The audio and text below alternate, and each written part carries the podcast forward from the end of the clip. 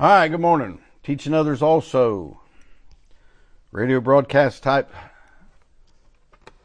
session today, Friday, December 24th. Here we are. Christmas Eve day. For many of you, that might almost sound like sacrilege to say it that way because you're such a Bible believer. Uh, but if you will understand that this is a great time to help families, this is a great time to help each other focus upon and think about what God has done in giving us the Lord Jesus Christ. Go to uh, Romans 5, of course. Romans 5 and 1 Thessalonians chapter 5. Romans 5 is our text for this last couple weeks. Didn't necessarily set out for it to be that way, but what a subject. The value of troubles. The value of troubles. The more I've prayed about it each day and then each night pray about the next morning, uh, it's just amazing the, the different things that, that God puts on your heart about this subject. And he said, Romans 5, beginning verse 3, and not only so, but we glory in tribulations also, knowing that tribulation worketh patience, patience experience, experience hope, and hope maketh not ashamed, because the love of God is shed abroad in our hearts by the Holy Ghost, which is given unto us. This is our 10th, believe it or not, session on this subject, on this scripture. I'd like for you to go to 1 Thessalonians chapter 5, please. 1 Thessalonians chapter 5. I want to tie some things together. I want to read the verse, give you a little thought for, the, for this session. 1 Thessalonians chapter 5. Let's get a little context going. verse chapter 5 verse 1 but of the times and the seasons brethren ye have no need that i write unto you. For yourselves know perfectly that the day of the lord so cometh as a thief in the night. I don't know if many of y'all get this or not. I'm going to spend a minute here. He's saying you can't figure out when it's going to happen. There's no need for me to write about you of the times and the seasons. How do you know that's what he's saying? Verse 2 it comes as a thief in the night so you're not going to figure it. He doesn't mean you know, you know, you know when it is. He said, I don't need to write unto you.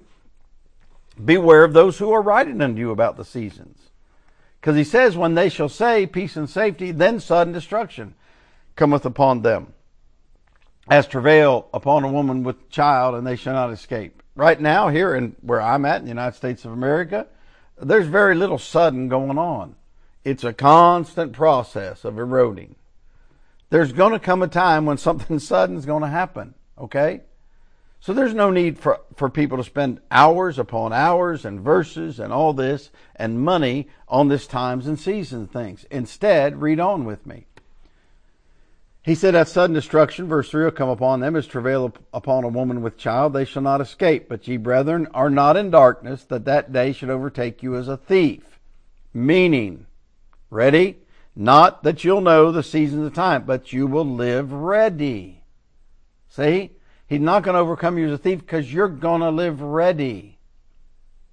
You're all children of light and the children of the day. We are not of night nor darkness. Therefore, let us not sleep as do others, but let us watch and be sober. Okay? Way back when I was growing up with my dad and them on the racetrack of horses, at those medium to small size tracks, most of your money, and probably a lot of it still today, is made by the gambling side of it. Backing the horse that gives the best odds, and or the the horse that you know you can put a bunch of money on. Henceforth, people would mess with other people's horses, and they would even drug them to get them to win. And it didn't matter that that was going to hurt the owner and trainer because when the drug test comes back, they lose their money, they, uh, they, you can even be suspended. So one time, for example, a friend of my dad, they did it to him and they did it to one of our horses. When that suspension was up, we went back to racing. As soon as we entered a horse in a race, somebody had their eyes on that horse 24 hours a day for 72 hours till the horse ran. So we would take shifts and stuff and even all night shifts. What were we doing? We were watching and being sober. Verse 7 For they that sleep, sleep in the night. They that be drunken are drunken in the night. Uh, it's a very unusual thing for people to be drunken in the daytime. There are that cases. But for the most part, when that sun goes down, out come the old devils, okay, and the drinking. One of the things that they said made the place of Tasmania, island on the south of Australia, such a bad thing way back in the beginning of the country of Australia was that there would even be children who were drunk in the daytime. So it was an extreme. But he said, They that sleep, sleep in the night. It's normal. If you work shift work, I understand. Come on, let's not pick, across, pick apart the Bible. It's normal. You sleep at night but let and they that are drunken are drunk in the night. But let us who are of the day, verse eight, this is the verse, be sober, not just not drinking, be sober minded, putting on the breastplate, plate, the breastplate of faith and love. This is going to cross reference with Ephesians chapter six, okay? And he gives a full description, and we may get there, we may not, but he's talking about the armor of God.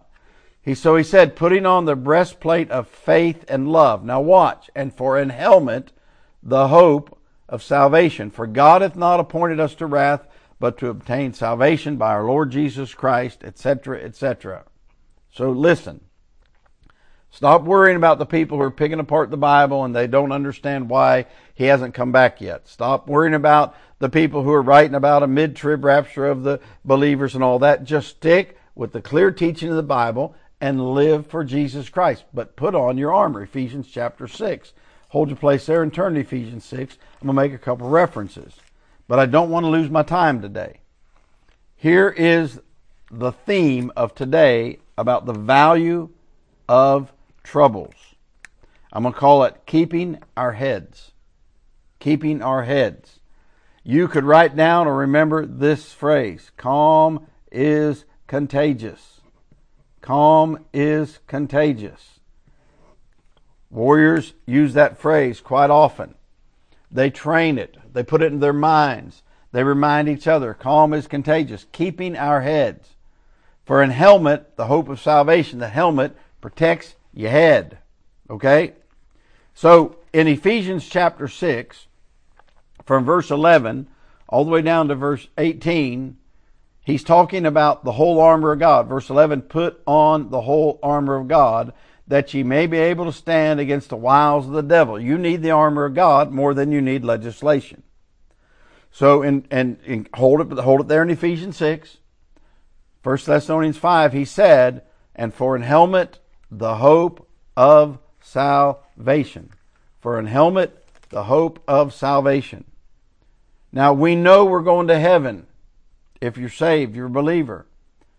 And yet, that word salvation works in many different ways in the life of a believer. All you got to do is get your King James Bible and look up some verses. He talks in the armor of God, okay? He tells you to take unto you the whole armor, verse 13. He tells you to stand, ready, having your loins girt about with truth, having on the breastplate of righteousness, and so he he alludes to that in 1 Thessalonians chapter 5 where he says putting on the breastplate of faith and love, okay? And he says having your feet shod with the preparation of the gospel of peace above all taking the shield of faith wherewith ye shall be able to quench all the fiery darts of wicked and take the helmet of salvation, the sword of spirit which is the word of God and then pray. So the helmet of salvation and here in 1 Thessalonians 5 the helmet for in helmet, the hope of salvation. Hope helps you keep your head. Now, it is not yet nearly as bad as it's going to get in the sense of social terms, in the sense of governmental intrusion, in the sense of governmental control. It is not as bad as it's going to get. I promise you.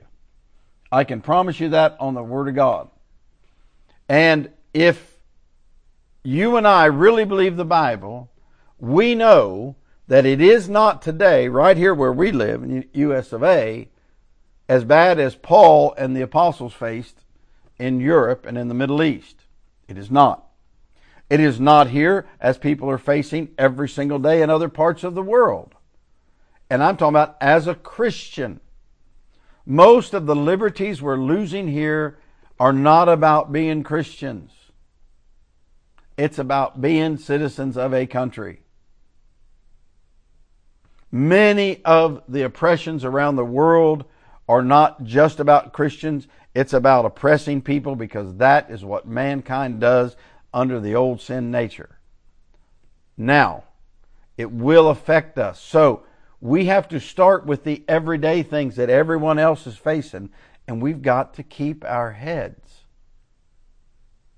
And one of the things that help us to keep our heads is the process of the value of troubles.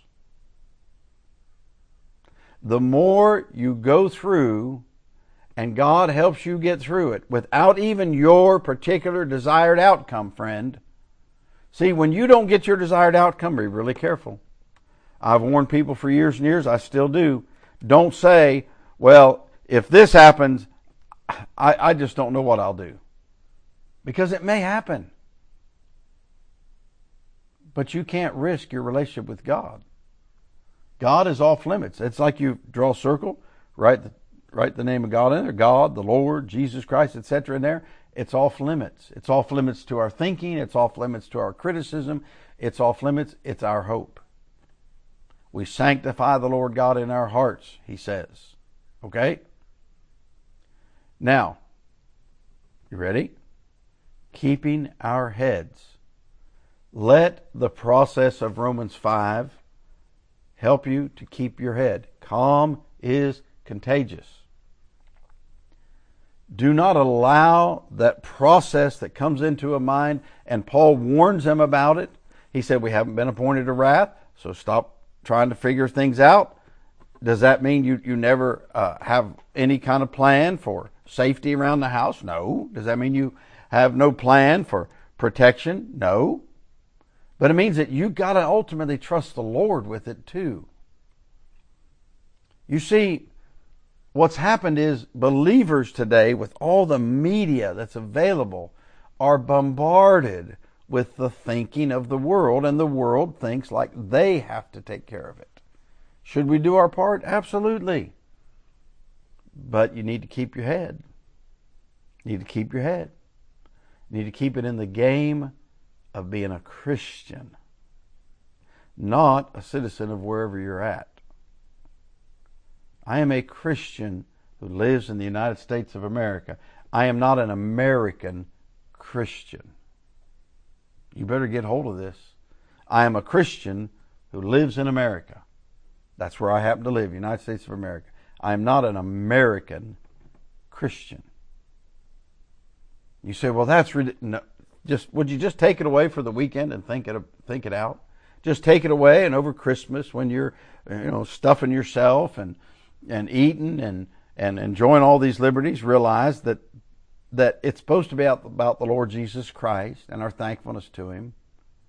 But our liberties in the United States of America are not inalienable rights in God's eyes. Some of the people who had the least amount of rights, as in liberty, as in movement and flexibility, were believers. If Paul wanted to make it about his inalienable rights, he wouldn't have spent his time preaching the gospel. You say, well, one time he, you know, used his Roman citizenship. Yeah, he did. So while you're an American, go ahead. While you're free in America to do it. But would you stop setting yourself up for spiritual disaster? And I'm not preaching at you, but I am a little bit. I'm trying to challenge you. Keep your head. Keep your head. Hold, keep your mind in the game. We need to be the ones who have calm and courage and faith in God, not our circumstances. You should pray. He told you in 1 Timothy, pray for those in authority. If you're not praying more than you're talking and worrying, then you're letting people down. They're not letting you down. I know, I know. I get it. But I have to remind myself every day keep your head. Keep your head. Panic is not an option. Withdrawal is not an option. Okay? We need to be the source of calm.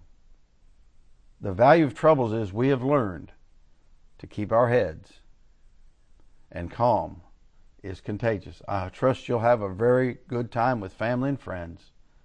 God be with you. See you Monday.